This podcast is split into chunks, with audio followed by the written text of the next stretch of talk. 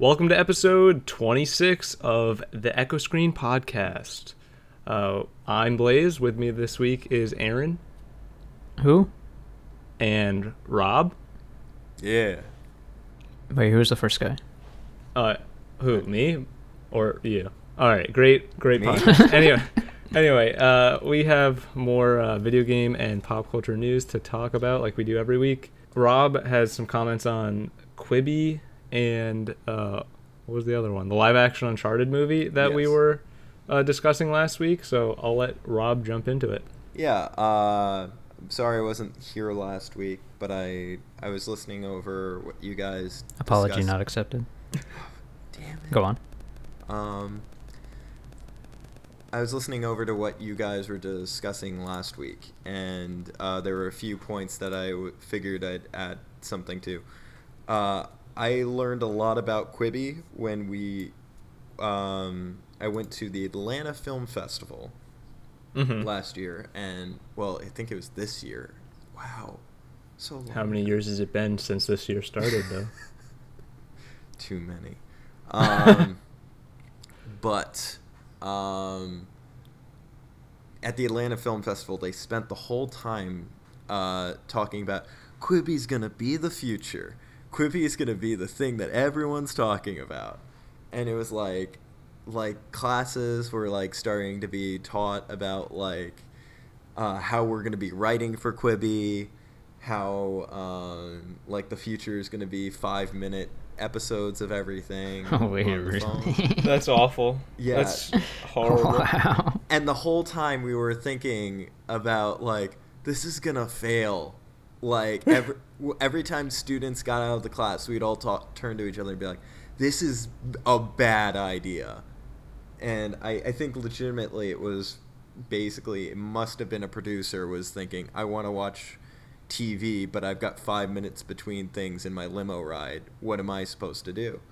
Um, that's a completely cynical view of it. I'm sure there's more to it than that. Um, but um, you mentioned that there wasn't a lot of talent put behind it, and um, I don't think that's exactly what I said, but uh, Yeah. I but but that's uh, Yeah. pretty much the sentiment I had. Yeah, I, and th- the thing is, Anna Kendrick had a show on it about her dating a boyfriend who has a sex doll, and her- her starting to hear the doll talk, and becoming friends with it. Oh, that's that's What? a real thing. That's, That's not a real like thing. a fever What? dream. It's called dumb. Yeah. It's called Dummy. Uh, Oh, what? All right, that sounds really fake, but okay, I'll buy it. they had a Reno 911 revival thing. Um, I heard about really? that, Yeah. Okay, I'm learning about new things about. but I this. thought that was like actually going to be on network television. No, it's it was a Quibi exclusive, like a month before That's- they closed down. Depressing. I know, and my my dad was my dad's a huge fan of Reno 911, so like he came he came to me and he was like, "Oh, wh- what streaming platform are we? Is it on? Can we download it to the TV?" And I was like, "That's the thing. Uh, you can only watch Yeah, it on your Quibi's phone." only on your phone. Yeah, and he was like, "That's stupid." Uh, and um, It literally only launched apps for all like the stuff. Yeah. The day, the week it closed, like uh, the Tuesday before it, it uh, folded. yeah, and So and it, it it's surprising there was like uh, a most dangerous game reboot on there I did hear about that one. Yeah. yeah there's there's a few interesting things that they were working on and uh but yeah as far as things go there surprising amount of talent don't know why it was all invested in quibi uh that being said um the note i had on the uncharted film is it's going to be set in the early years of nathan drake's uh, adventures. Apparently, it's supposed to be canonical to the games. Young Drake. All right. Yeah, so- okay, I feel a little bit better about that. Then. Young Drake in the same outfit he wears as old Drake. Yeah, Yeah, it- he this can is the be point where man. he got. This is the origin of how he got that outfit. Is the Classic only. look. But he's already in the outfit. um, how, I'm thinking. So would even younger Drake be the Yeah. one that acquires the outfit? Like, I guess that? to uh, give Rob less of a hard time, yeah, it's like we see Iron Man in the the proper suit in the poster, but he doesn't get it until the Yeah. like the end of the second act. Oh, or so you think they CG'd the uh, Yes. clothing onto that completely? You know what, Aren? He's Yeah, that's nude. exactly what He's I was actually getting at. in that, and Oh, then they put perfect. the clothes on. Well, like in the uh, what was it Endgame trailer when they had like Hulk Yeah. uh, fighting um, yeah. Yeah. It's in it- Wakanda, but then they just switched it to uh, Yeah. the Hulkbuster in the actual Exactly. movie. Yeah, if you look at the um the original uh, trailers, even before the Hulk running scene, it was actually just Tom Holland wearing the um the uh, Nathan Drake outfit. Well, s- slight interesting note about that. Apparently, Hulk was supposed to he was supposed to Hulk out at the ending of Infinity War, but like audience thought it was weird that he has this pivotal victory over like his fight with the Hulk right before everyone dies. And Yeah. they and so they went back and it, you'll notice there's some sketchy CGI with uh, the Hulkbuster suit and Mark Ruffalo at the ending. It's because they went back and reshot a few things and Mhm. towards the last minute there. So, um, but um, and another thing is the person who is playing uh, Sully is Mark Wahlberg. Is that confirmed? Yes. Yeah. That's real? Unfortunately, Yes. All right. He's So- released a, f- a video of him wearing a fake mustache. Um, and I'm just glad for years the rumor was Mark Wa- Wahlberg was locked in to play Nathan Drake. I'm glad time has moved so long that now he is Sully instead. So, why don't they Mark? just get somebody else completely different that isn't Mark? I, I don't know. I just don't Mark? know. His name is Mark. Mark It's not Marky Matt. Mark Wahlberg. Mark Wahlberg. He's making Not- the Matt Damon joke. Am I? Is that a joke that people make? Yeah. Well, really?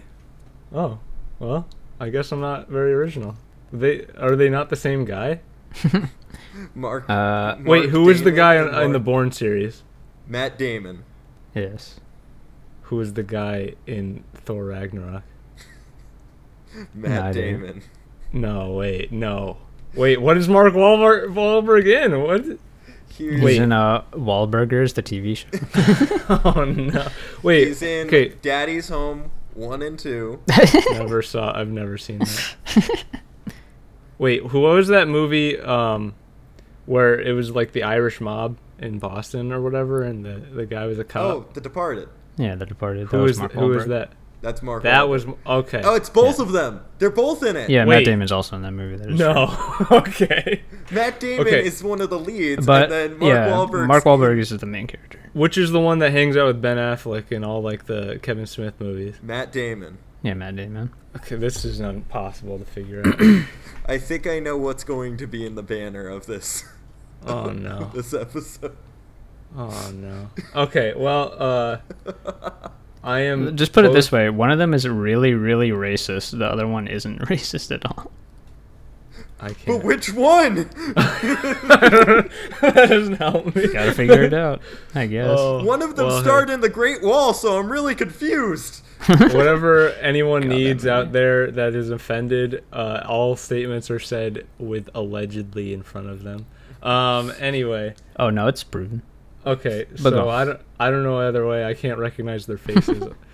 uh, they look the same to me. Uh. Yeah. Okay. So so. Quibi is gone. So thanks for that, Quibi.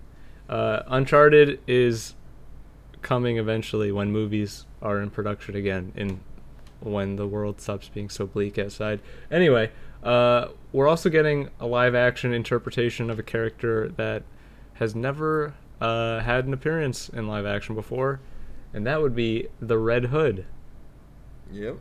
in Titan season three. So Hmm. I thought you were Uh, gonna say Static Shock. I we are getting that as well. Yeah.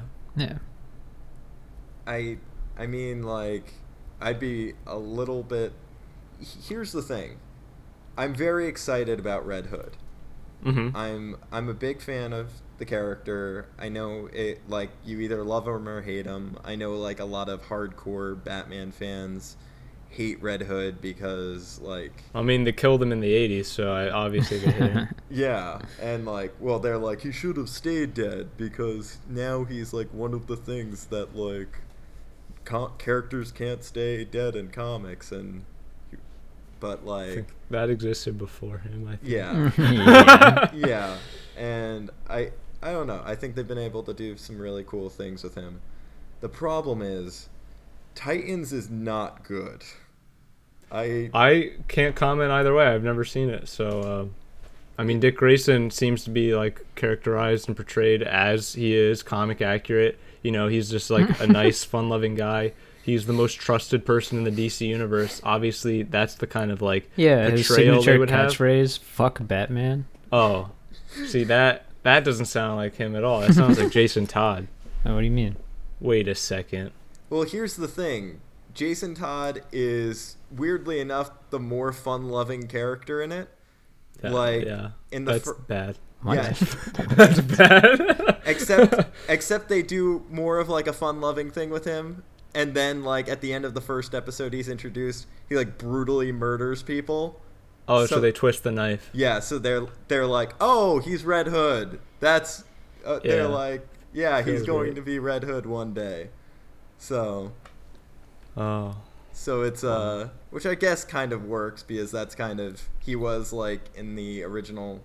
70s comics he was like a little ruder and he was like a little bit more like he stole the wheels off of uh, the the tires off of Batman's car. yeah I Yeah. And, and he's like he's always been kind of having like a little bit of a like kind of like devil may care attitude Mhm. towards everything he does so Mm-hmm. He I- finds his way of doing Yeah. things. yeah and i think at least at that kind of how they've done it with him in there maybe red hood will be really depicted accurately but like uh Re- nightwing is just a downer through that whole show I'm like glad that they would do that to such a character that embodies uh, Downer. It's almost like they didn't learn the lessons from Man of Steel. Ha ha. Ha ha. yeah Ha. superboy's nice i guess anyway Oh, Superboy's in it? Yeah, I he's he's in it for like an episode, and then I think they throw him away, and then they bring him back at the ending, and he's like brainwashed. Which Superboy? Uh, Connor Kent. Oh. Yeah, so yeah. I can't confirm it anywhere, but I did see, or no, I didn't see any rumors. I heard some rumors about uh, a possible Tim Drake being in there, and that is an interesting, um, especially if Red Hood gets um, gets on the on like, in, oh, well, he is getting in the show, but I don't know about Tim Drake yet. But yeah, Tim Drake, Connor Kent, Connor, comics have really good chemistry together, so yeah. you know. I'd be very interested. I again, I I kind of. I again, I might be like kind of off base. I watch the show intermittently, Mhm. like, um, and I just kind of, yeah, I kind of come in and out of it. But it's just, I do not enjoy it. I'm sure there's plenty of people that do. It got renewed for a fourth season, and it has. Well, hey, it's one of uh, it, it was one of the um the exclusives for DC Universe, and now it's I believe the first two seasons are going to uh, HBO, Max, on the yes. first of November, which is like Sunday, yeah. uh, as a recording. Mhm. So, I mean that hey, that's another exclusive series, and it was already in the pipeline. So yeah, but whatever. They, but they canceled Swamp Thing, but they kept the show. That is yeah, yeah. down the It's- middle. Of, It's probably like, like less expensive for like yeah, everything yeah. comparatively. Yeah, But- they have Nightwing in a leather jacket through most of the second season, so Yeah, that's easier. Way Oh, so he's cool. Yeah, just like really Nightwing cool. should be edgy and cool. Well, he's uh, just- not at all. it kind of looks like he's like going out for a walk. It's not even like a black leather jacket. It's like a brown like. Oh, you mean it's what Jason Todd wears? Oh God, you're right. So he's wearing Red Hood's outfit. Oh, cool. In season Awesome. three, he's gonna punch him and take the jacket off, and then complete his Yeah, it's gonna be the battle for the cowl, but it's just gonna Battle be I'm gonna be. Red Hood now, and I'll call myself Red X, and that's the voice he'll make. There we Uh, okay, well that's tough. That's real tough. But uh, don't worry, they're gonna even bring in an even edgier Robin in the future. Titan season four, confirming it here. Damian Wayne. Oh boy, I'm just kidding. I don't. I don't care. go. You, you uh, said it. Now it's gonna be real. It's going to be Hey. real now. You heard it here first. Echo Screen Podcast exclusive. Uh, no one reported this to us. Uh, anyway, I guess we're gonna move on to lighter things, like you guys have heard Nint- of Nintendo before, right? No. Uh, it's uh, that little company. That, uh, Yeah, they make toys. Okay. Okay. Yeah, They make Anyway, card no. games, right? Of course. Uh, so Nintendo, they had their last Nintendo Direct Mini um, partner showcase. This uh, what day was it? It was on the 28th. So it was yesterday. I don't even know Yep. anymore. Days just fly The by. 28th was indeed yesterday. Yeah, so they had their partner showcase, the last one of the year, and they decided to shed some light on Bravely Default 2, which was supposed to launch this year, which is Square's uh, Square Enix's role-playing game, turn-based, and it's a sequel to Bravely Default and Bravely Second, technically, which were 3DS games, and uh, it's coming out in February now, and uh, yeah, they showed a bunch of that off with more story content, and uh, it is a role playing game, a Japanese role playing game that is coming out. So if you're looking forward to that, there's still a demo uh, out on the eShop. So if you want to play it before then, have fun. Uh, they also showed off a new trailer with gameplay for No More Heroes 3, which was really exciting. Uh, they showed some like gameplay and some like cutscene stuff. But Mhm. what was the most interesting I felt it's coming in 2021 as we knew because it got Mhm. delayed. But they also which dropped just on the eShop uh, yesterday as like after the show aired. No More Heroes 1 and 2 were ported to the Switch. First time uh, for both of them obviously on the Switch, but the first time that No More Heroes 2 has been ported anywhere else. Um, and apparently the stories are going to like they directly well i mean one dir- directly leads into two and then i guess it they're all the elements from both of them will make three more impactful. So um yeah that's really cool. I'm excited to play through two again. I've played through one multiple times but i've only played through no more heroes 2 once.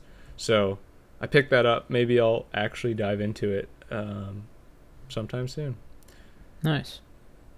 the I don't I don't think I cared enough to pay attention to Story of Seasons, Pioneers of Olive Town, uh, Part Time UFO, which is a new. It's like a Kirby. It like looks like uh, it is from the Kirby developer HAL Laboratory. Uh, not for me Hmm. personally, but it's like a small game that came out yesterday. Uh, there was a playable demo for Hyrule Warriors Age of Calamity that dropped, which I did play and I will talk about later. Um, and Cool. they also they also announced like Hitman and um, and Control are coming like Wait, what? are, are coming to the Switch or are out now on the Switch or something. I don't think Hitman's out, but I know Control dropped, but they're streaming. So you can play them, but Oh, you're playing a streamed version of the game. Because that's the only way that they would work. Is, sta- is That sounds Stadia awful. influencing everything now? I mean, it was like I think the industry was always going there, but um, but it's like I think it's interesting. I don't know if it's the f- like those are the first games that did it or like are doing it, but Mhm. like the fact that they have that, it makes me more intrigued that like about um, Games Pass actually being uh, or or not even Games Pass like xCloud being a viable option on the Switch if Microsoft and Nintendo could come up with some sort of like agreement I mean, to it. I don't think there was any contention that streaming video games wasn't ever going to uh, fail. I think it's uh, creating a platform based around streaming video games uh, yeah. before it's even like viable, really. Yeah, before the internet catches up with the technology, Mm. because like our infrastructure is not good, and the Nintendo Switch is a no- notoriously like horrible system to connect to the Wi-Fi or Yeah. like, get a signal on. It's just really bad. Lose it, it drops connection all the time. So uh, I don't really have much faith in it. If you want to play those games, if your Switch is the only way you can do it, I mean, more power to you, I guess. But I'm not. Oh, thanks. Like not not for me I, at that point. You see, I see this being more adopted with like kind of the PlayStation Plus kind of memberships. Like instead of like getting free games, eventually they're just gonna have a streaming area where you could just play them there. Which I don't. Yeah, they they kind of have that with like or had that with PlayStation Now, but it was still like kind of iffy. Yeah. So, and then I mean they tried that years and years ago with like, was it On Live? Was that what it was called? I don't even know. It's been such a long time.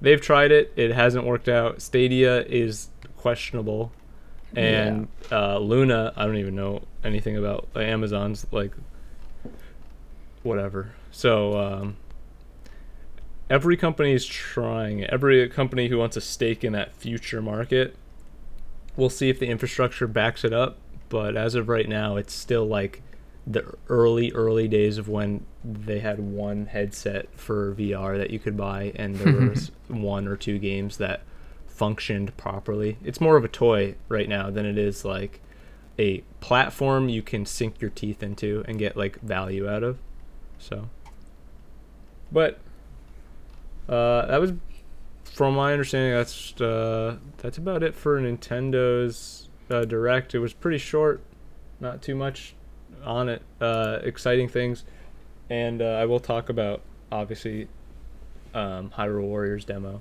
later on. Moving forward, Far Cry 6 and Rainbow Six Quarantine, probably not a good title for it, uh, are delayed until the next fiscal year.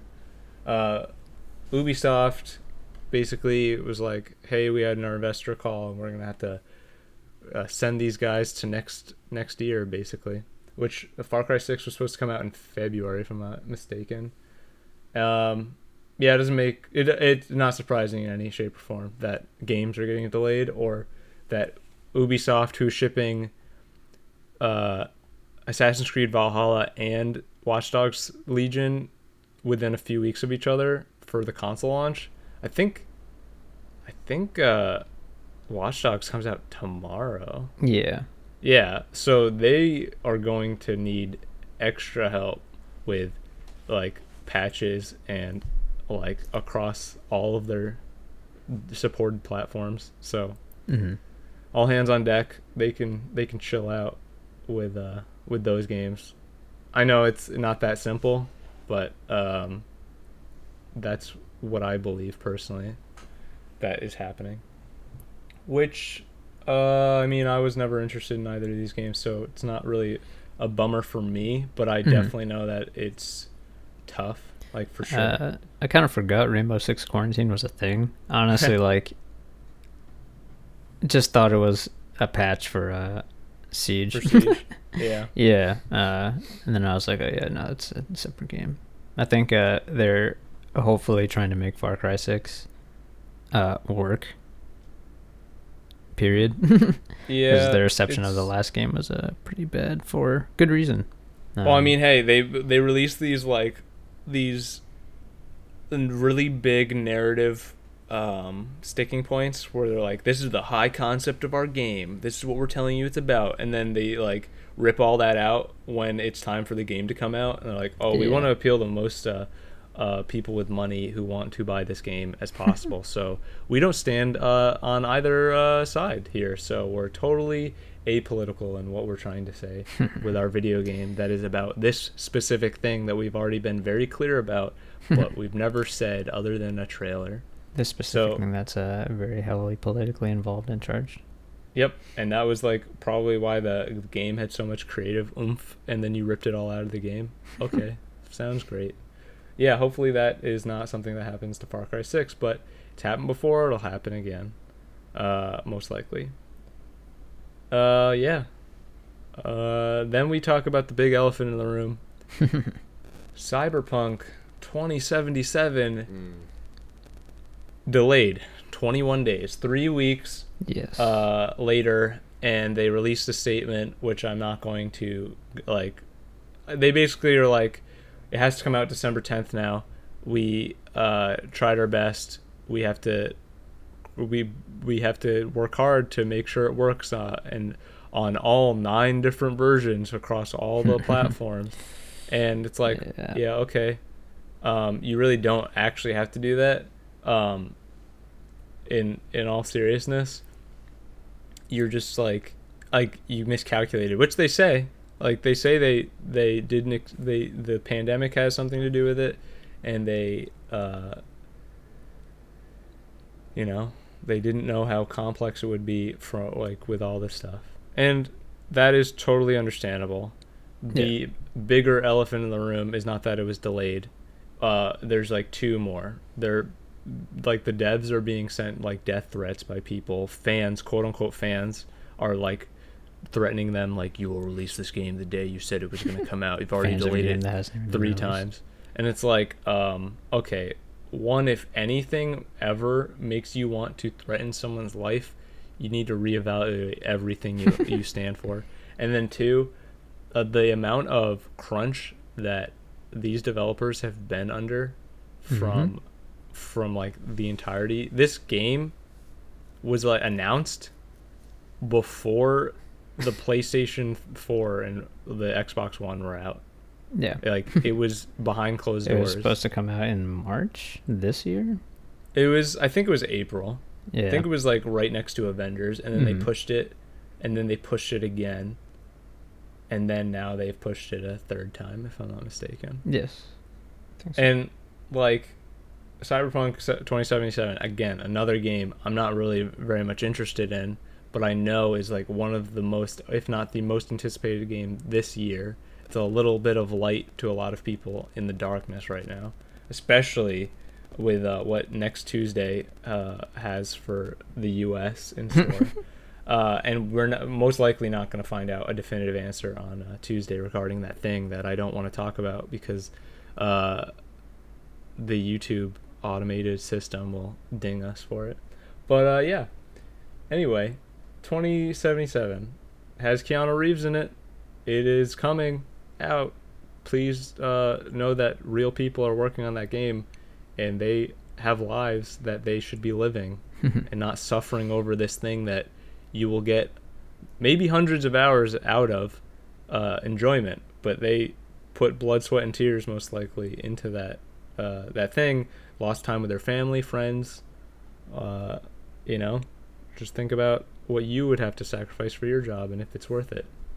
And you literally are. Uh, some of like people are just threatening their lives. That's yeah. really good. Feels really great. Thank you for that. Uh, that was complete sarcasm in my mom. So. yeah. Okay. So let's move on to more frivolous things. Nice. like AMD graphics cards. Whoa, that's never been a controversial topic. Oh, mean? yeah. So AMD announced. Please uh, explain. Do you know what graphics cards are, Rob? um, they are very violent cards that. Um, They make the screen image look good. Or yeah. oh no, No, so I know what a uh, graphics card is. I don't know yeah, I. AMD is. AMD is a company that is not Nvidia. Okay. Uh, basically, it's like Sony and Microsoft. Uh, don't worry, I, I might be talking about it, but I know Okay. just as much as you, Rob. Uh, maybe even less. Uh, I just look up the articles. Uh, AMD has their. They actually do the um, the internal like the graphics technology for the the console systems. They Yeah. for like they work with uh, Sony and Microsoft to make uh, sometimes like they design uh, the internals with like for that console in mind, and it then pushes their own like consumer computer technology forward, which seems to be the case uh, in in like this round. They announced the uh, I think they announced. Yeah, they announced three cards: the Radeon um, RX 6800, the 6800 XT, horrible name, and the um, I think it's the 6900 XT. Nice. Which these are just really, really horrible names. Almost as like you named your your console Xbox Series X or S, and expected people to get it. Uh, comparatively, the the the 6800 without anything is like without the XT is comparable to the uh, Nvidia's uh, RTX 2080 Ti, from my understanding, from what this article on Polygon tells me, and the 6800 XT is matching the RTX 3080, which uh, which it beats in raw specs apparently. They have similar 4K as the article says and uh, 1440p, but it has uh, 16 gigabytes of GDDR6 RAM and a maximum clock speed of 2.25 gigahertz, which to me means nothing. Mhm. And to you, it might mean something, but it all it otherwise does comes out November 18th for $649, which is $50 less than the 3080. And that is significant. Um, and uh, the 6900 comes out for $1,000, but it is not necessarily better than the. Uh, it might be like a mid step. No one really knows exactly what it is capable of uh, comparatively to the 3090, which is $1,500 for, from NVIDIA. The 6900 XT is coming out December 8th for $1,000. That's that's pre- pretty significant. Um, like as like a mid step if you really wanted it. Like competitively that's like huge. So uh yeah that's about that's about it. The uh they they went out for for blood with the like the their competitive pricings and uh paired with their their new processors i think you'll definitely have like if you if you're looking for computer parts uh, coming 2021 when production maybe is more available you're probably going to be happier that there's such like steep competition between the two of them. So Mhm. yeah doesn't do anything uh, for me. Maybe we'll have uh, nick and aaron on to go in deep about it sometime but yeah.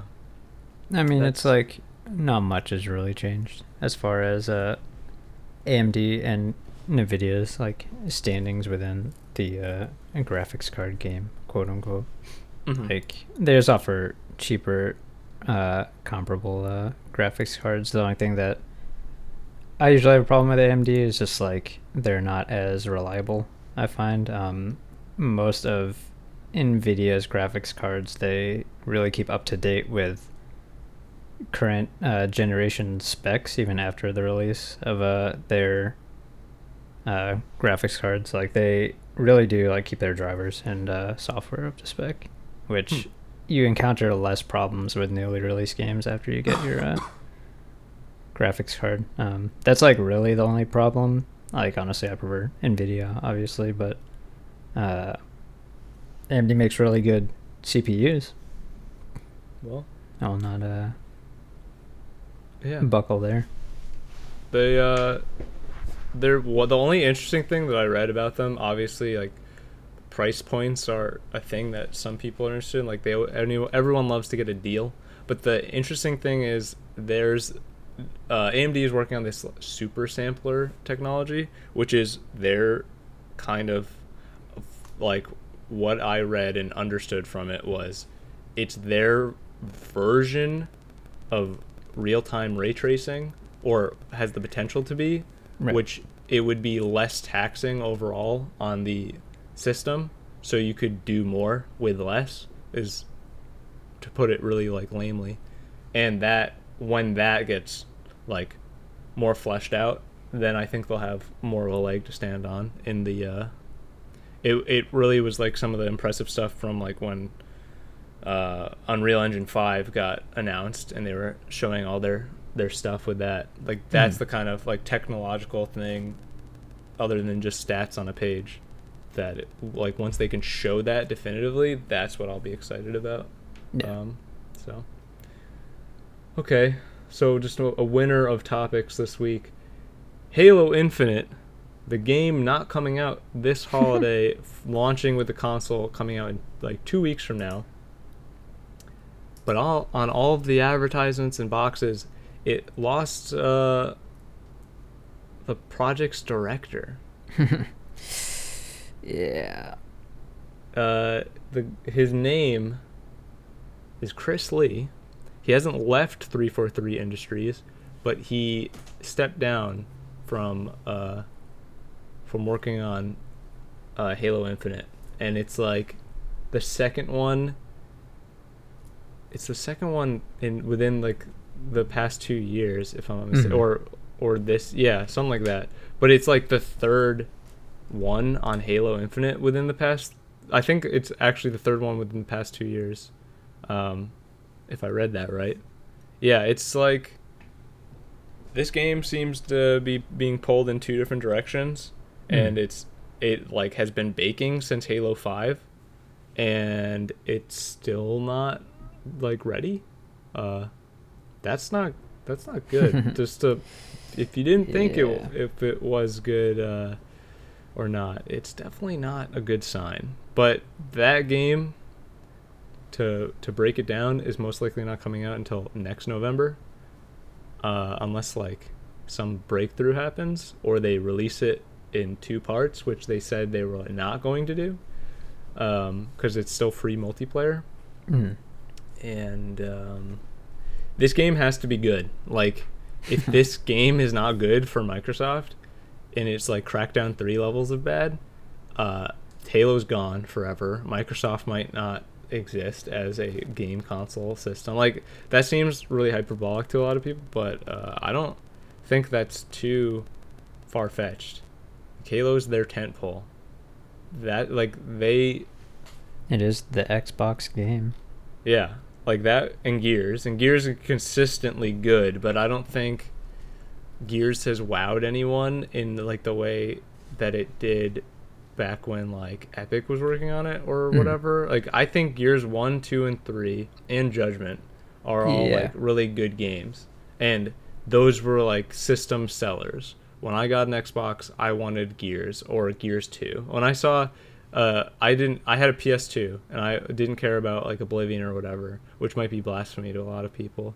But when I saw, yeah, when I saw Gears, like the graphics on Gears and what was happening on the screen, and like the cover shooter mechanic, which was like Gears made the like popularized it, I guess. Mm. Um, when I saw all that, and I went home and I was playing like Kingdom Hearts 2 on my PS2, I was like, I love Kingdom Hearts 2 but this is not that. Like that Yeah. is next gen. That was like, oh, I need this new console. This is the future of games. Gears, like two and three, don't I don't think they pushed the medium that way that like Gears one did. Um, I did enjoy like their stories and characters, which maybe is not the point of Gears.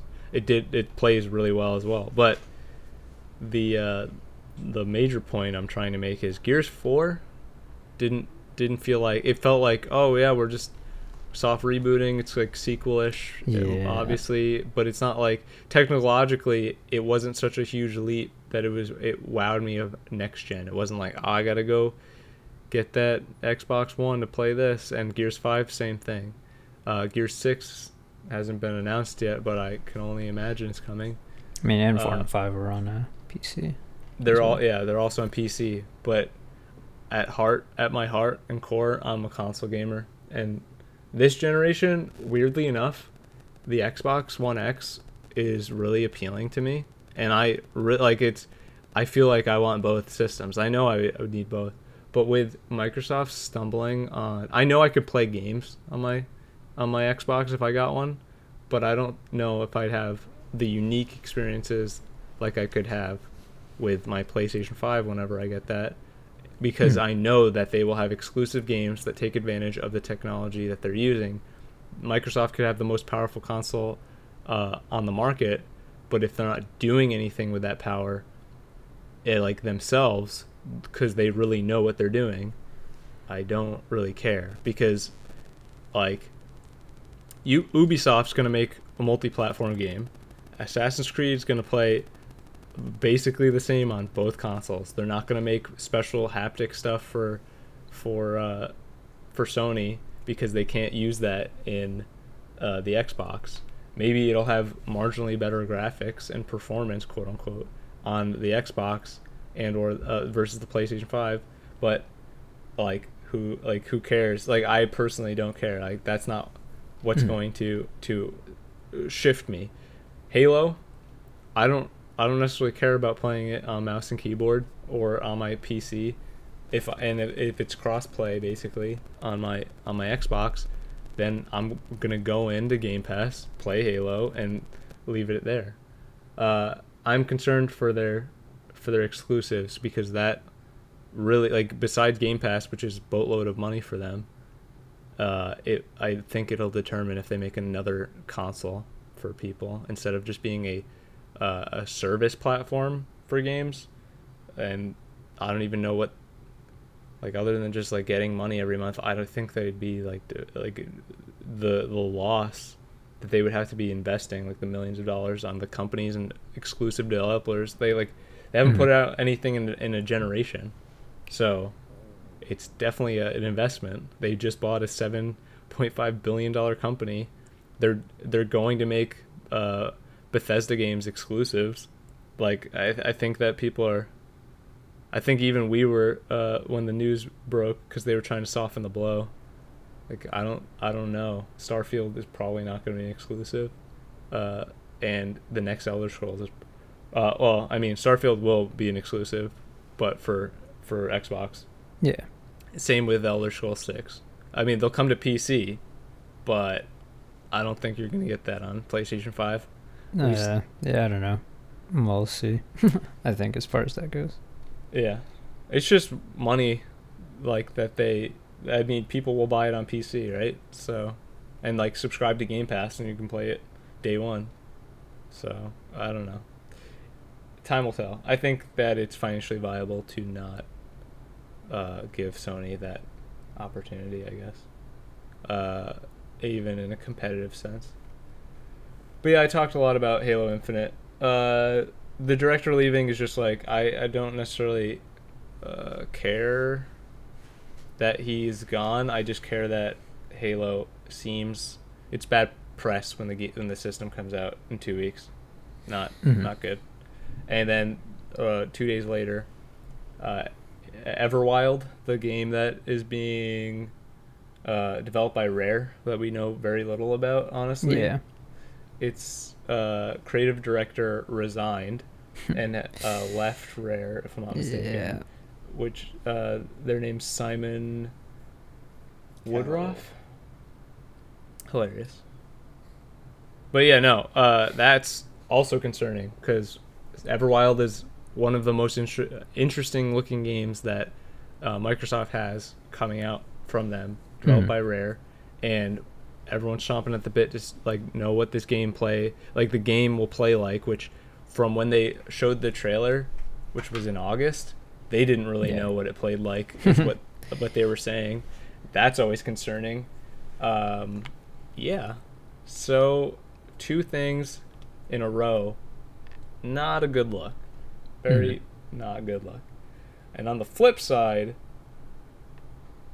if you're getting a PlayStation 5, which very few of us are, if you're getting a PlayStation 5 this holiday, Bugsnax, which comes out uh, a launch, if I uh, I believe, on the PlayStation Yeah, 5. I think so. If you're a PlayStation Plus subscriber, that is one of your free games for PlayStation 5 Finally, launch day. finally a light at the end of the tunnel. I'm You know, that's cool. Yeah, that's really cool. I wasn't. Per- I'm still not really interested in Bugsnax, but the fact that I it's mean, if it's free, might as well. quote unquote free, like you most likely will have a PS Plus subscription. They might even include like a month voucher in the box of a PlayStation Five because I think Yeah, they more did than that likely. when I got a PlayStation 4. I feel like that was in Yeah. there. And even that, it's like, oh, I get this month's game. It's a brand new PlayStation 5 next game, uh, next gen game. Can't can't wait. I got that. Didn't have to spend 70 bucks on it or however much it was. Uh, got Miles Morales. Yeah, I'm. I don't know. That's really strong. Uh, I think that was a great move.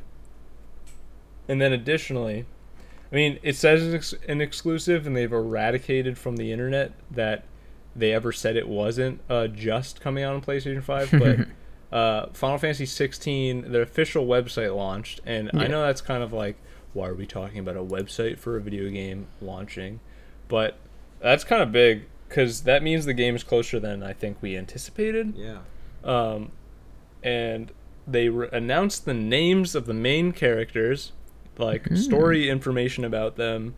Uh, obviously, we we lean pretty heavily into like being fans of Final Fantasy and Square Enix, but um, yeah, the website is pretty cool looking, and the art that they have on it is um, also very nice. You haven't seen Um, some of the concept art. Yeah, It's so- very cool. the main character, at least we believe, is the main character who is featured in the tra- uh, trailer heavily. Um, the black-haired guy, his name is Clive Rosfield, Clive Lucius Kalen. Wait a minute. basically Clive is horrible. That's a horrible name. Yeah. I don't I don't like it at all. That's the name And of like a side character in Reese in Reese. Should have named him Butts. They should have named him like something better, not Clive. uh, yeah, I know. I think it's like it's hilarious that I'm complaining about this guy's name, but like I'm fine with Cloud and Squall and Noctis Lucis Caelum. Like, give me a break. No, because Uh, Clive sounds normal. Yeah. like, it's My very name is normal. Clive name. Rosfield. I I don't know. Clive like, Barker. It's like he goes into the situation. He's like, I have to save my younger brother. Which Joshua, the character named Joshua, his name, his last name is Rosfield. He is the younger brother of Mm, Clive. okay. It's like, okay, you got normal name for the second child, first name Clive. Uh, all right, you tried, I guess. One of and them- then um, One of it starts with a CL, just like another popular Final Fantasy character. One of them's and gonna then- be called Derek. I don't understand the joke. That, I'm just saying it's a it's a it's a very normal. I, I, I'll, Oh, be, okay. I'll be over here. Well, I mean, guys. Joshua's super normal, and then Jill Warwick, she's the the girl that was featured in the uh, in the trailer, and she's like the adoptive sister, not necessarily, but that's kind of like the dynamic the trio has, Hmm. and the fact that those are the characters that were named and like given little summaries about, it makes me believe that they obviously will have more importance to the story. I hope anyway. If this is different from Final Fantasy uh, 15 and in like the way that they're presenting the story, where they're like. Lunafreya is the most important lady in like to Noctis, and then she's in the game for about two minutes. And if you didn't watch the movie, where it's a completely different pers- like like uh, character arc and design in a lot of ways, uh, then you're just gonna be like at a loss the whole time. So, yeah, it's uh, it's pretty cool. The next big announcements for Final Fantasy 16 will be in 2021, and they told fans to expect big announcements about Final Fantasy 16 and Final Fantasy 14. What? So, uh, I mean, it is. I mean, yeah, the, new uh, expansion's gonna be coming out soon. Announced most- soon. Oh, okay. Cool. Yeah, and then coming Yeah. out soon. Well, there you go. So, if you want more information about Final Fantasy 16 and the official website, uh, it's it's Final Fantasy uh. So have fun with that one. Nice. And uh, that wraps up the news that I had for us to talk about. Uh, next up is the catch up section of our podcast where we talk about things we've played, watched, or uh, whatever this past week. Yeah, Anyone whenever you do the first? intro to the catch-up section, can you play like a like a really like a squirting noise, like a ketchup bottle would like squirt out ketchup? If the production value of this podcast wasn't zero dollars, I would definitely do that. Do you want me And to now make is the, the sound ketchup effect? section. All right, Yeah, I'm can we editing that, out. No, wait. All right. Uh, yeah. Do you guys want to go first? Who wants to go first? Uh, after you. Me? I don't know, Wow. man. Throw him under the bus. If you want me to Uh, go, I could do it. trying to think if I watched anything new. I think I, I forgot to mention it last time, but I watched uh, the first episode of The Haunting of Bly Manor. I think that's Oh, the interesting. show. How is Yeah. it? Uh, super boring. it was like really not interesting at all. Like, I don't know. I think I had the same reaction where to uh, The Haunting of Hill House, where it's Yeah. like really slow paced, like not Yeah. even slow burn. Like there was like no burn. It was just slow, right? Like, Well, like it, just like I guess tops off at sort of a cliffhanger at the first episode, and then like, Okay. But like you didn't really care because nothing happened. But uh, I mean, it's like an interesting concept, I guess. Like they have all the same actors. uh-huh. It takes place at the same house, but like they're all in different roles, and it's also in London, I guess. Okay. Um, I don't know. I mean, I like, I didn't care at all.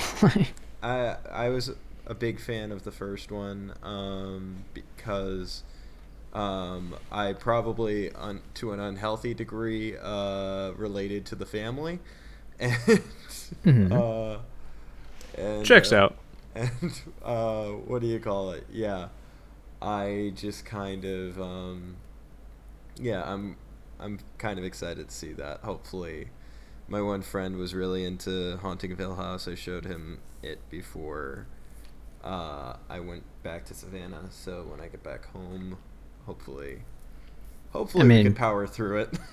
yeah, I don't know. Like, I don't really get scared by movies or television like at all. Yeah. So like, there was no suspense being built for me because I wasn't scared like at all. Yeah. It was just like it was just slow. Like that's all it was. Um, yeah. and then I had people telling me, "Oh, it gets good after the third episode." I'm like, okay, well, so I have to endure like three hours of nothing Yeah, happening for it to be I- good. I don't think I want to do that.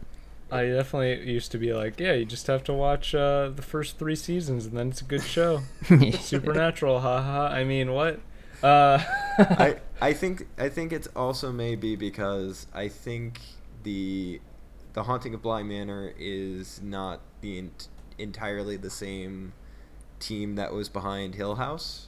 Um, I believe he kind of uh, Mike Flanagan, the guy behind the first one, uh, brought in a couple of new names.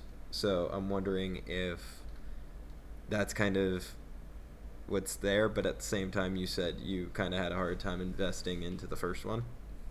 yes, Okay, I did. all right. So it might just be Mike Flanagan.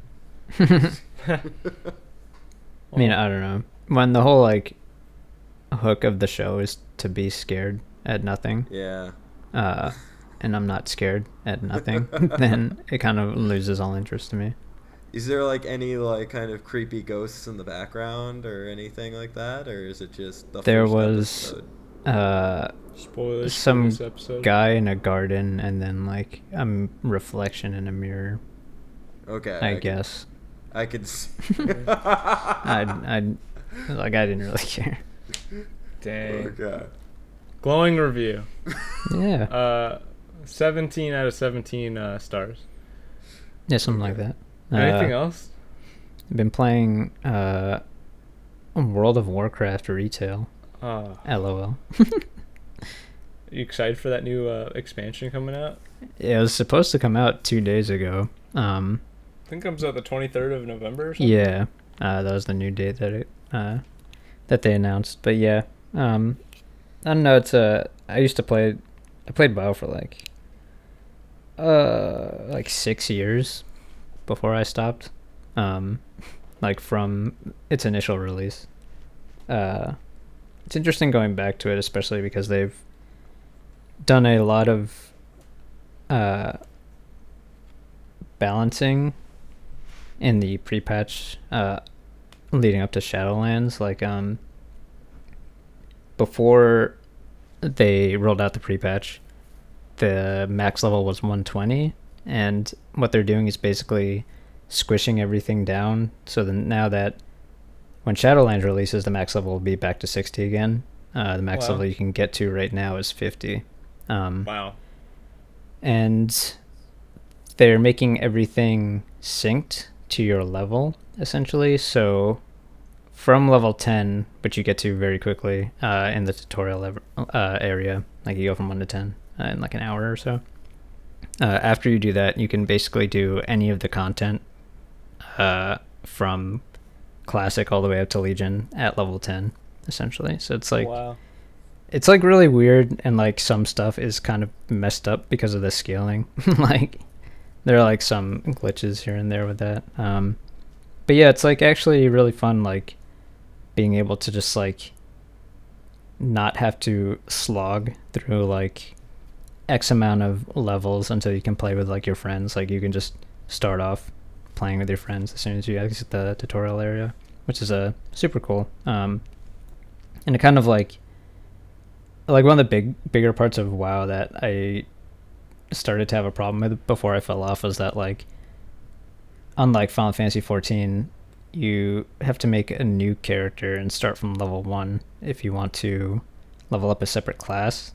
Uh I mean like you have to start from level 1 for certain classes in Final Fantasy 14 but at least you don't have to like literally start from the uh, tutorial area. Um and, like have access to nothing essentially. But uh yeah, with the new squish as they call it, it makes it a lot easier to just like make whoever you want do whatever you want.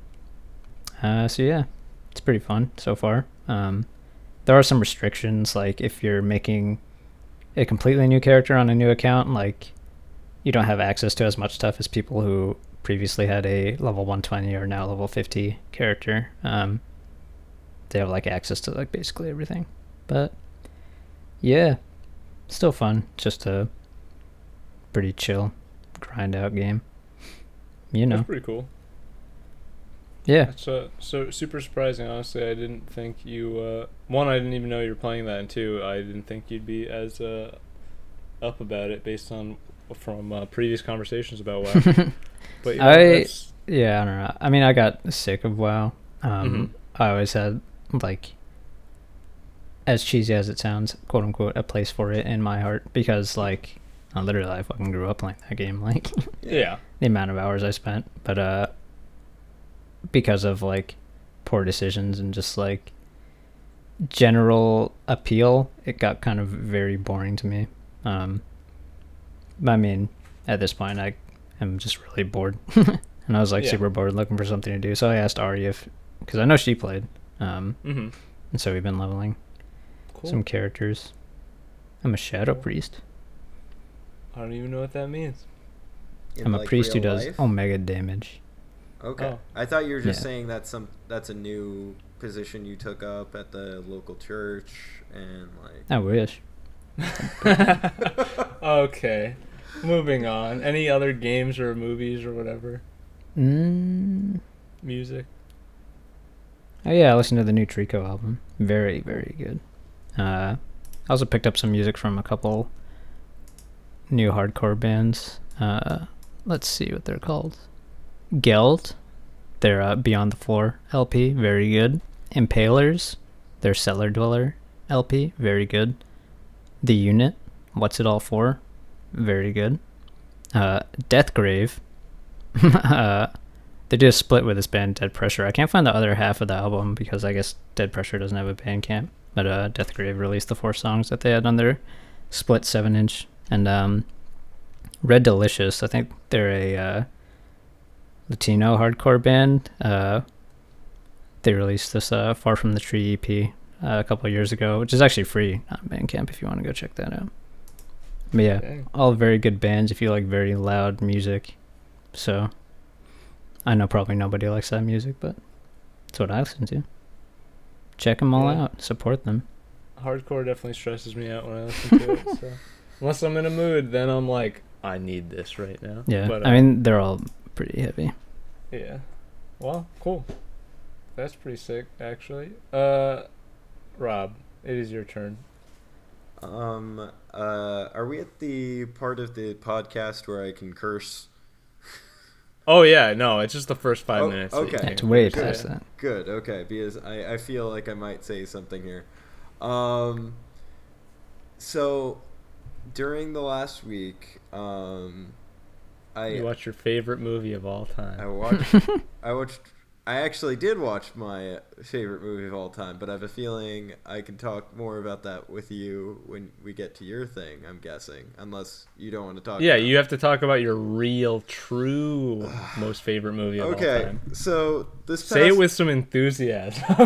this past week. I uh, Oh, awesome. this past voice. week I showed uh, my girlfriend uh, uh, Long Shot, um, one of my favorite movies of last year. It's the Seth Rogen, Charlize Theron rom com, and it's it's kind of part of his like his new kind of like well like he's kind of been doing this where like he makes smart dumb comedies, and it's like like they all have like poop joke and fart jokes and like pratfalls, but like when you watch Oh, so it- they're hilarious. yeah, they're also hilarious. And they're just but like then they talk about like kind of like big issues like in small ways that like are really surprising. And and I thought that was I thought it was really cool. She enjoyed it. And then like halfway through it, she says, "Can we watch High School Musical?" awesome. And I'm like, "Why would you do this to me?" She wants to prepare you for the uh, whatever the Disney Plus series that they have going on, so you can watch all I, that. I, I honestly said to her, "Can we watch the Disney Plus TV show?" Because that Aw. fascinated me a little bit more. And I was like, Awesome. and she's like, "No, it has to be the High School Musical." Hey, you need to build up your lore for High School Musical when they bring it to Kingdom Hearts, obviously. Why isn't that in Melody of Memory? Anyway, that's not the point. oh, you're right. Wow. Um, Bad game. Bad game that hasn't come out yet. We don't know. It could be in there. Oh man, I love it if just out of nowhere Kairi just starts talking to Troy from High School Oh, Musical, voiced by Zac Efron. He comes back for that No. specifically. Um, what do you call it? Um, and yeah, it did not. Uh, Hold up. I'll tell you what. It, I'll I'll give you the positives. Um, It was a movie that was made. It was a movie that was made. Zac Efron's uh, talent can be seen formulating there. He he actually is like one of the most talented ones in there. I noticed. Um, Oh, yeah? Vanessa hope so. Hudgens could not act, uh, but Could? Is that a past tense or is it still the case? What happened to Corbin Bleu? Is he like? I don't know. Alive. Th- I asked that to her halfway through, and I was like, "What? What happened to Corbin Bleu?" And like, she just kind of like uncomfortably just like looked to the side. And she's like, "Enjoy this scene." So I'm like wondering, Yeah. what Yeah. happened to That- Corbin you know Blue? what? What happened What? to Corbin Bleu? But what happened to Corey from Corey in the House? Corey doesn't yeah, they exist. just disappear. They just He's they an animated character from I I anime don't- Corey in the House. Anyway, No, um, I don't want to even imagine that. I don't want to think about that. Oh no. Uh, but no. Um, so yeah, um, I was counting the seconds when it got to the like through most of it. I could bear through it.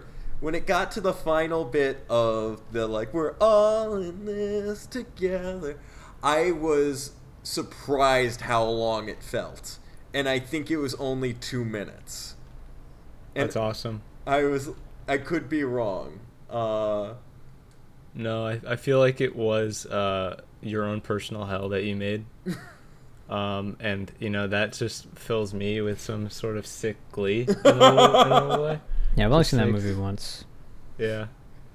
Uh, uh, whatever happened to uh, Ashley Tisdale and her uh, brother from that movie? Uh, Ashley Tisdale uh, has her own production company, like called I think it's like Blondie Films, and How do you she know I that? That doesn't make any sense. How do you know that? Yeah.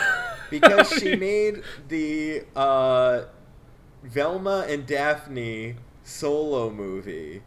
What What? is that real? It's real.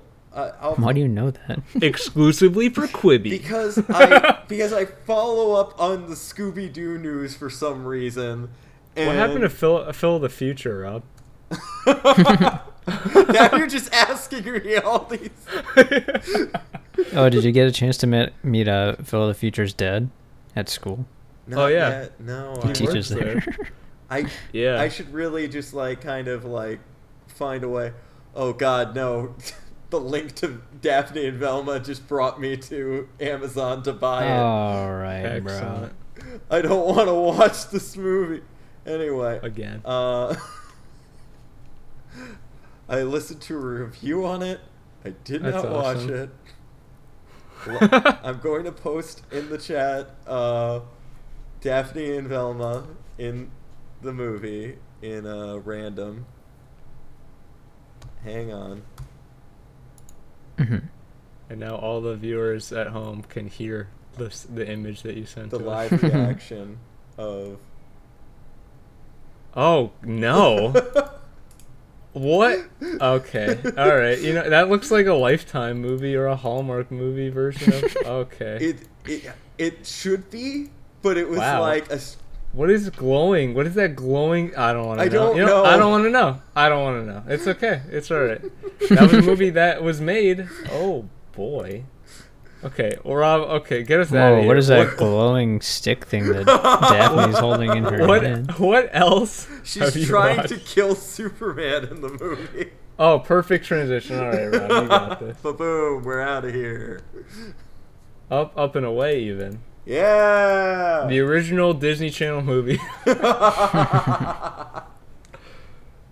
we're back. Damn it, we're back in the Disney Channel.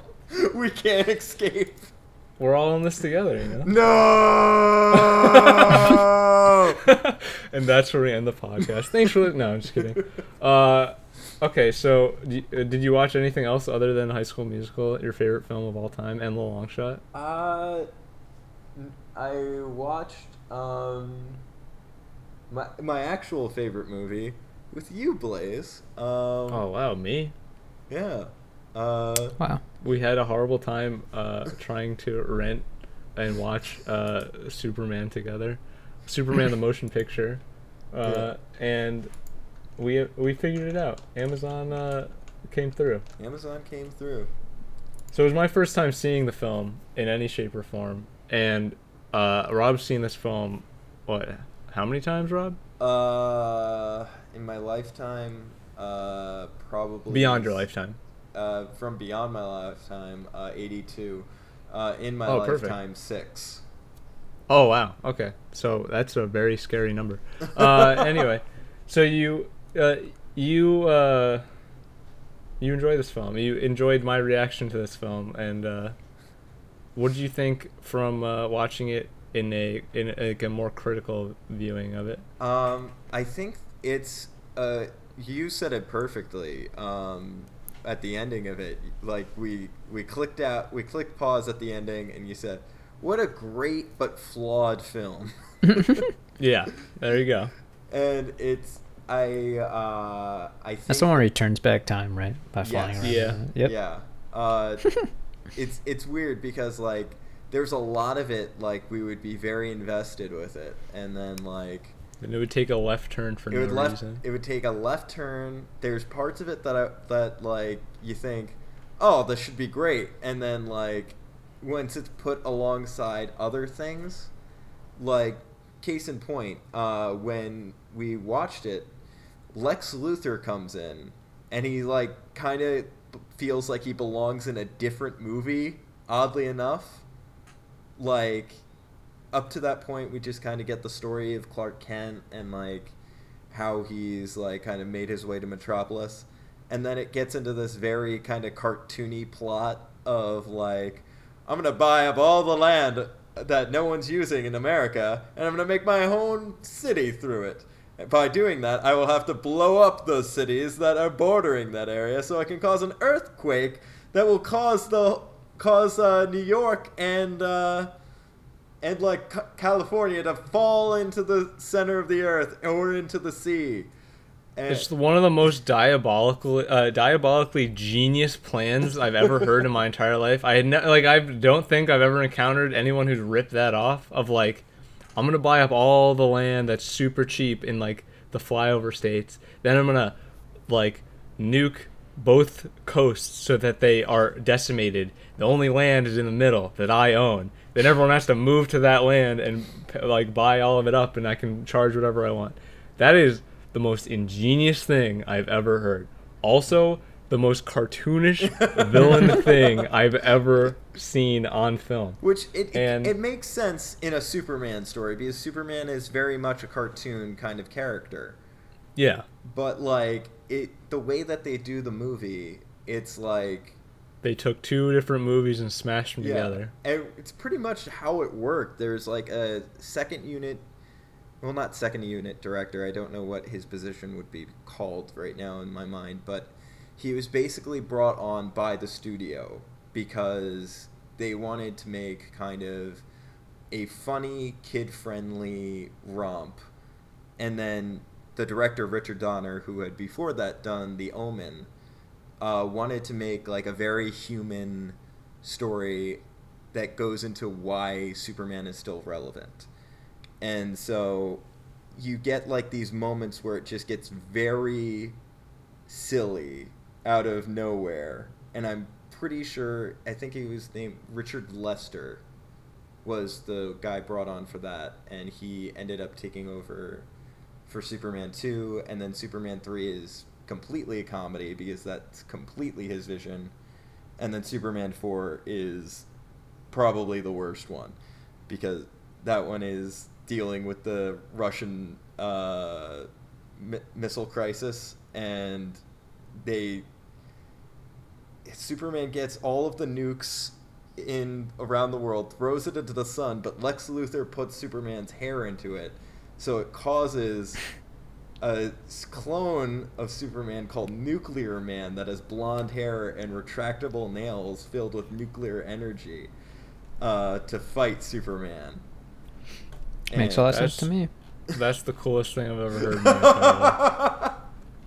That's the absolute coolest thing I could ever possibly imagine in my entire life. And I haven't even seen this film, but that is the greatest film ever created. Um, an achievement of man. If we ever sent anything to space to advertise the aliens, it would be that. We already Um, needed that though. Yeah. That's a shame. Anyway, that's a joke. That sounds awful. And uh, I really enjoyed the first half of Superman, the motion picture, where uh, Superman, like, becomes he he transitions from this punk kid, and his uh his his dad, Pa Kent, has one brief conversation with him in the whole film where he's like, "Be good," and then he immediately dies. And I was like, "What do you mean? He just has a heart attack?" And and then I, and then I'm like, "Wait, how come Superman couldn't hear him like dying?" Like immediately, like being like, "Uh." Yeah, I heard your heart attack or your heart failing like immediately, and then I ran you to the nearest hospital at light speed because I can do that. I think I would have killed him. That. No, it's it's fine. It's not like Spider-Man who has real physics that happen. Also, Lois Lane gets like dropped out of the sky like seven times in that film, and every time her neck would totally have just snapped 700 million times, and uh, she's fine. So it, it'll work. Also, the uh, the beautiful romantic flight sequence with uh, Lois Lane and Superman was the most terrifying thing I've ever seen on film. And if I saw that in IMAX, I think I literally would have wet my pants.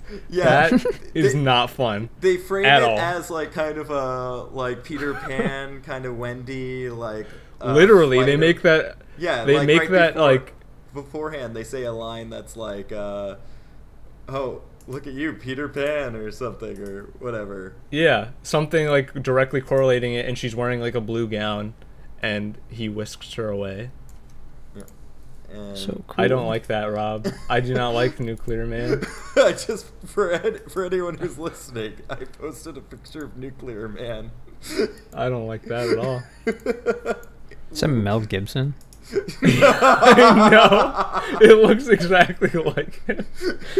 Oh no.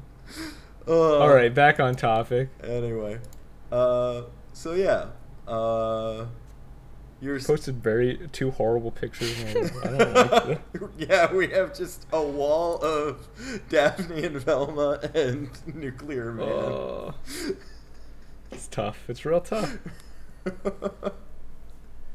All right, yeah. So Peter Pan Yeah. and Wendy. So we had the Peter Pan and Wendy flight. Um, there's like one part in it where through the whole thing, like they're like they're holding hands at one point, and like the grip is slightly loosening, and the whole time Blaze is just saying, like, "Ah, ah, ah!"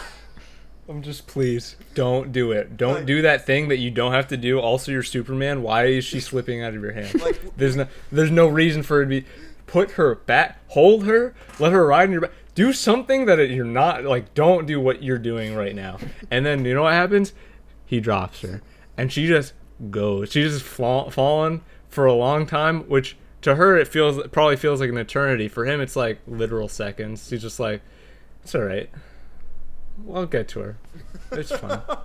and over here, I'm just screaming and like dying inside. Uh, that's I just be like, hey, if you ever do that again, uh, yeah, just kill me. I don't want to. you want to imagine. we were kind of like Oh. we were playing it out in our own way. We, we were like, just just just kill me. Just drop me right Yeah. now. I don't I don't care. I don't. Just take your laser beam eyes and just end me. Uh, I don't want to even have to imagine uh, falling out of the sky, which I will talk about uh, another experience where I saw that in a film recently. Okay. And uh, oh, are you? Do you have any more thoughts about Superman the motion picture? Uh, only good ones. So. Oh, that's fine. Yeah, no, that's fine. Hey, you guys have to watch uh, Captain America 1990 next. Oh come on, please. You know that sounds. Uh, hey, if you want, if you want to make time in your schedule, I'll definitely. Uh, I'll definitely. I don't know if I can watch that movie again. Like, listen. Again. All three of Okay. us will watch Captain America. Oh, 1990. jeez. Is it 97? No, it was 90. 1990. Wow. One year later after. No, it wasn't one year after Superman. I'll do the math. Superman, Superman was was 79. Yeah. Oh, 78. Whatever. Yeah. It was a year in the 70s. Um, yeah. Man, I, I definitely enjoyed the film. Some stuff's dated and like some stuff seemed like it was like sewn in from a different film. Um, and like some of the miniature work is really hilariously like blatant. Yeah, it really. Um, the miniatures fall apart at the ending, literally. Um, and there were definitely like out of character moments. Like they set up this character and like they're like, now we have to change. Like we just like need this to happen, so it's gonna happen. Uh, Oh my, Yeah. Oh my god. I just did research on Nuclear Man. Apparently, Brian Michael No. Bendis has brought back Nuclear Man, and fought, he has fought my favorite villain, Rogol Zaar, in the pages of Superman recently. fun fact: Rogol Zaar is actually just Michael uh, Brian Michael Bendis's insert uh, self-insert character. Pretty much. You know what? You're not wrong. And if anyone uh, from Marvel, uh, DC, and or uh, Brian himself, uh, Mr. Bendis, I mean no disrespect in any way. Please don't blacklist me from the comics industry, please. I mean it. That's all I have. But Anyway, uh, but you do put a couple of self inserts there that we we can see.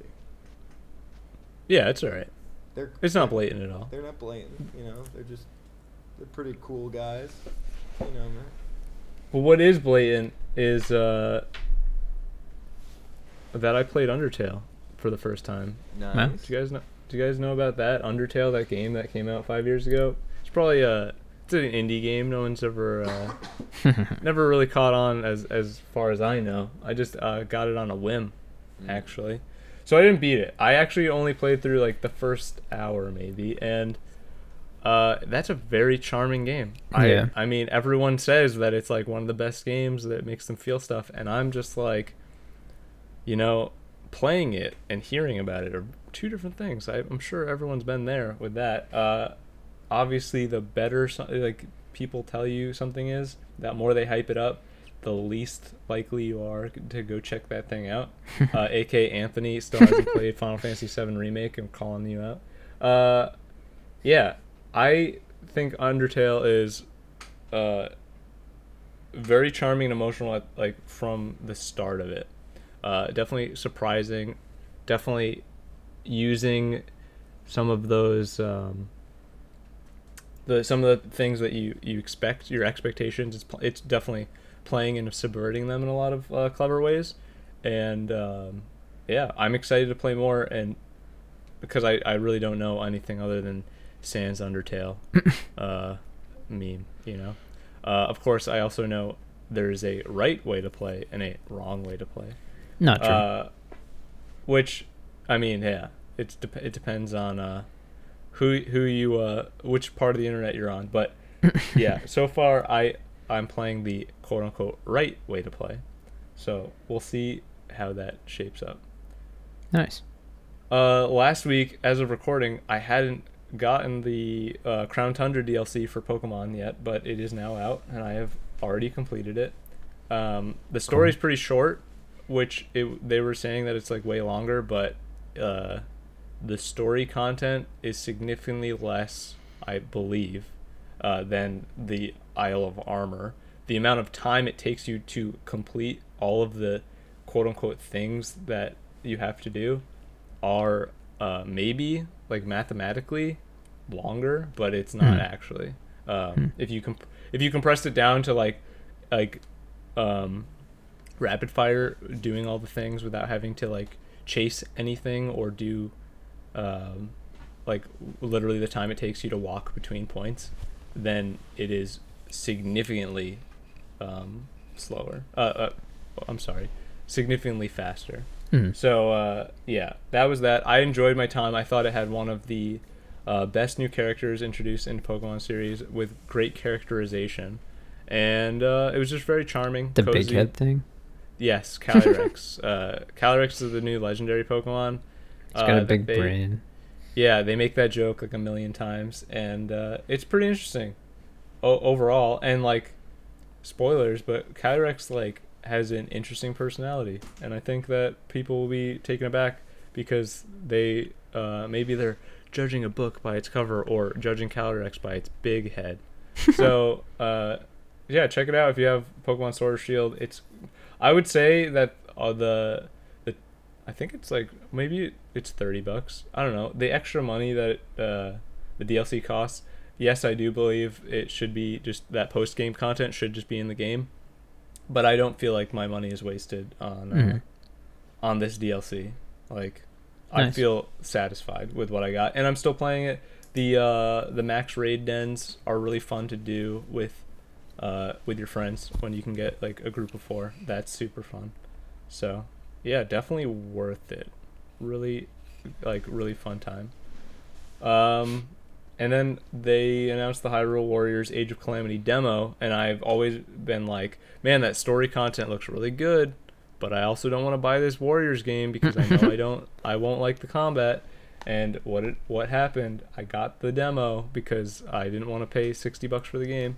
Played the demo. It's relatively short. It's just the first chapter of the uh, of the game, and it, the the save data carries over. Nice. But you get to play. I don't think this is a spoiler. It's a demo. Uh, it is like the beginning of the game, but it's not like you get to play as three different characters: Link, Impa, and uh, Zelda, and they all play differently. Personally, I disliked playing Link the most, and I liked playing. Uh. I think I like playing Zelda the most, but I also uh, really when I got into like the nitty gritty of playing Impa, which it's a hack and slash. It's not really complicated, yeah. but I think I enjoyed um, the the minute by minute of Zelda the most.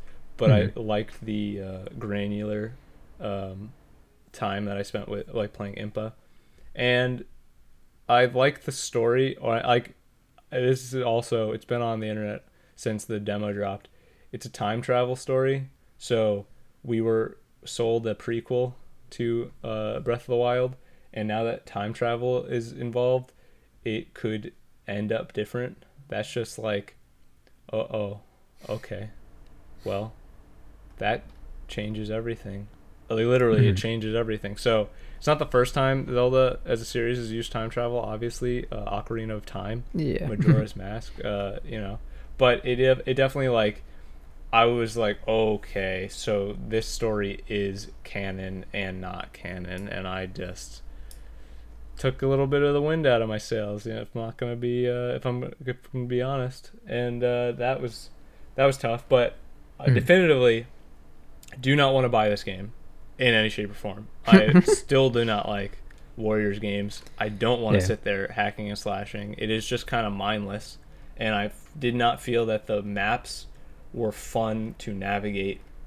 Um, and the mobs that were there were literally just filler, and that is a problem for me. Like it might be someone's favorite gameplay style. I did I did not prefer it uh, in any way. I I definitely Yeah, it sounds like every Uh, other Warriors game. yeah yeah.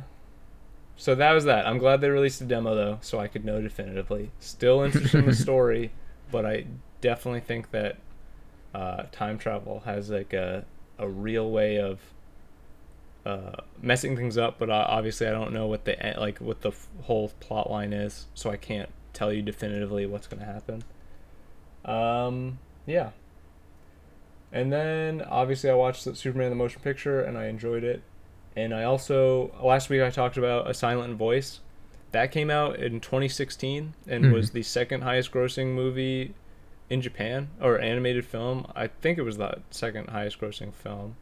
But the highest grossing film, breaking records uh, that year, uh, the animated film Your Name, which um, honestly I don't remember what the director's name, but he he made Your Name. It wasn't his first film. There's this uh, I think it's called The Garden of Words.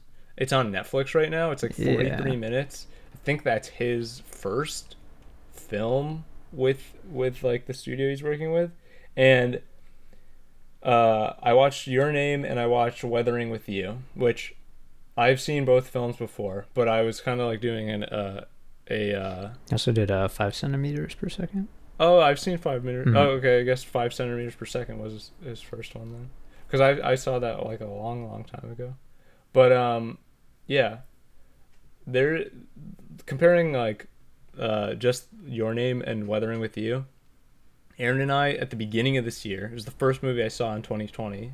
Uh, one of the like three movies I saw in theaters this year.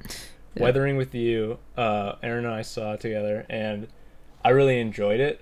But at the time, I don't think I was able to adequately express how, um, like my my uh, intellectual thoughts, I guess, to be really um, like obnoxious about it, uh, like about the movie, and to without any spoilers, uh, your name sounds like a like a um, like a statement, and weathering with you is like a response to said statement. They- Hmm. the, like the movies uh, weren't, I don't think, designed as a pair, but the they they kind of form this like pair of this is a this is a path like of like to tell a, a hero's journey in this way where certain events happen and it, it like everything works out kind of deal and then weathering with you is is like a similar thing but it is uh it, it doesn't work out quite the way you expect it to. And like there is that subversion. I think both films have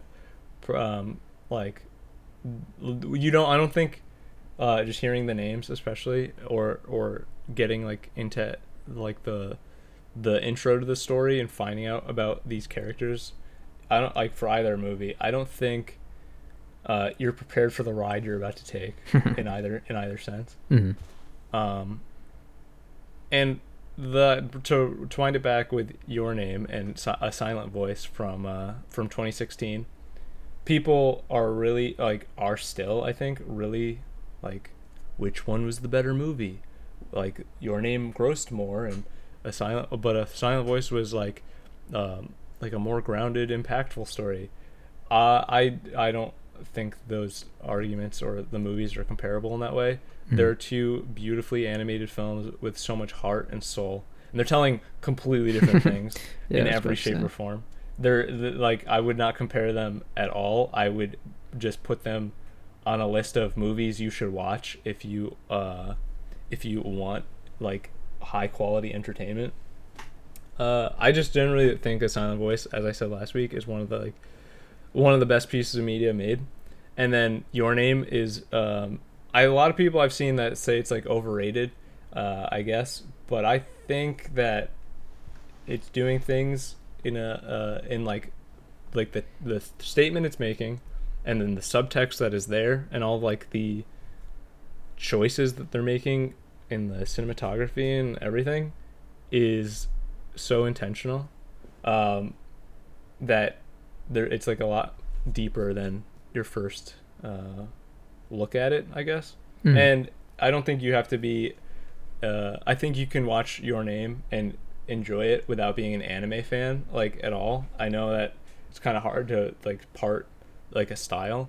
Um, and there was this interview after Aren and I saw um Weathering with You in the theater, where the like the director or like creator of it was talking about Mhm.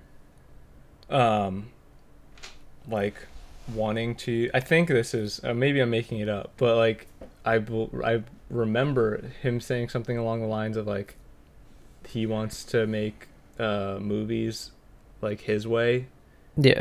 um instead of like what people expect in um like a traditional sense or what where people have already gone before Mhm. uh, I don't necessarily remember if he mentioned Miyazaki um, blatantly, but um, I would say that the only way that the two are comparable is that they have like elements that they they put into their films, and they like uh, and they're like passionate, obviously about about uh, the things that they're trying to express, but they're from different sides of the spectrum. Um, right. in in a lot of in like every way um and that is that's really the, the like i would say that the statement that miyazaki has made with his films is like one thing and f- like for a, a different generation and for a different sentiment and the films that the director i really am s- sorry i don't know the the name of this guy i'm gonna Makoto look it up. Shinkai. Okay, Makoto Shinkai is trying to make the statement that, uh, or like sentiment with his films that he's trying to make, is for like I guess like his statement for a new generation, a new audience, and maybe that audience like, um, there's like overlap, a significant overlap, but there I don't I don't think that the messages they're trying to e- express or have expressed are similar. Mhm. That is the point I'm trying to make. Yeah, watching and studying the structure of how they're telling their plots, it's like it there's like a lot of like a uh, like okay, act 1, act 2, act 3, that's pretty simple, right? Mhm. Like hero's journey, plot like like um pitfalls and everything like but I think Weathering with You Oh, like they both they both do it. They like both films have dual protagonists. That's without giving away too much. Like that's just Yeah. like the premise of each film. They have dual protagonists, and they're not necessarily like they're they're both the main character in each film, and certain things are shown on screen for like the act one of that character and then it'll almost start again at the start of act one for the the next character. But some of the development between like act one and two and three they will um, show off screen for each character. And so you will come back in and it'll be further down the line a little bit. And i thought it was just interesting that they would that he would like would make a film where it's it's like repeating like the start of an act or like going through an act Mhm. and then with weathering with you the, like the the point of a like a film or like a piece of uh, like a story i guess supposed to like put the character in like progressive peril until they overcome the situation with like the lesson they learn or whatever but in weathering with you it to me personally not only is it is it like repeating the like starts of acts but it's like penalizing the main two heroines for each character who's going through like a character arc their consequences are stacked on top for for like the main two heroines so not only is like following like different plot lines but the consequences the severity of it is being put upon the main two characters for like things that they can't control that they didn't do Mhm. and i think that was a super interesting like tidbit that I, that's how i feel about it whether or not that's like what the intent or what it was i think it's uh, with that in mind it's like oh that makes it way like the stakes way higher in every way Yeah. so and then Weathering with You has um, has a lot going on. It's like I cannot believe how much rain they had to hand draw. like the, oh man, Yeah, that's Oh. insane. And the soundtracks for both Mhm. films uh, are incredible. It's by it's done by this band called the Radwimps, which is a Mhm. hilarious name. Um, but uh, yeah, no, gen- genuinely just good. Uh, I would definitely recommend this to anyone, even if you're not a fan of anime. I think you'll find value there as just like human stories. Um, and obviously, they have uh, supernatural elements to both of them, but Mhm. I think that uh, that is not a disservice to the films. It's just um, kind of the narrative device to show you the lengths you're willing to go for um, for anything, I guess. So, yeah, Nice. that's what I got. Hopefully, I'll have uh, more to talk about next week. But I think that's the end of what I got. Anyone, anyone else? Any last thoughts before we end the show? No? Uh, Okay. uh, yeah. Can I get a? Number five. Oh, actually, this one's uh, 26, so you can have a number 26. nice. All right. Extra fries. Whoa. Oh, okay. That Let's was not do that again. was awful. yeah. Uh, thanks for being on, guys. Aren and Rob. We uh, we had a long episode this week. yeah. Hopefully, our rambling wasn't too stressful. Don't count the number of uhs, ums, and likes that we have in our, in our statements. or do. And Yeah, uh, let us that know about them on Twitter or in the comments. Yeah, you can follow us on uh, at at uh, at Echo Screen underscore Pod, Echo Screen all caps Pod all lowercase on Twitter. I'm sure there's And- a market for like all for a collection of all of our ums. There's Yeah, if I had- there that's If I had a penny for every time I said um, uh, or like, I'd be a billionaire. oh.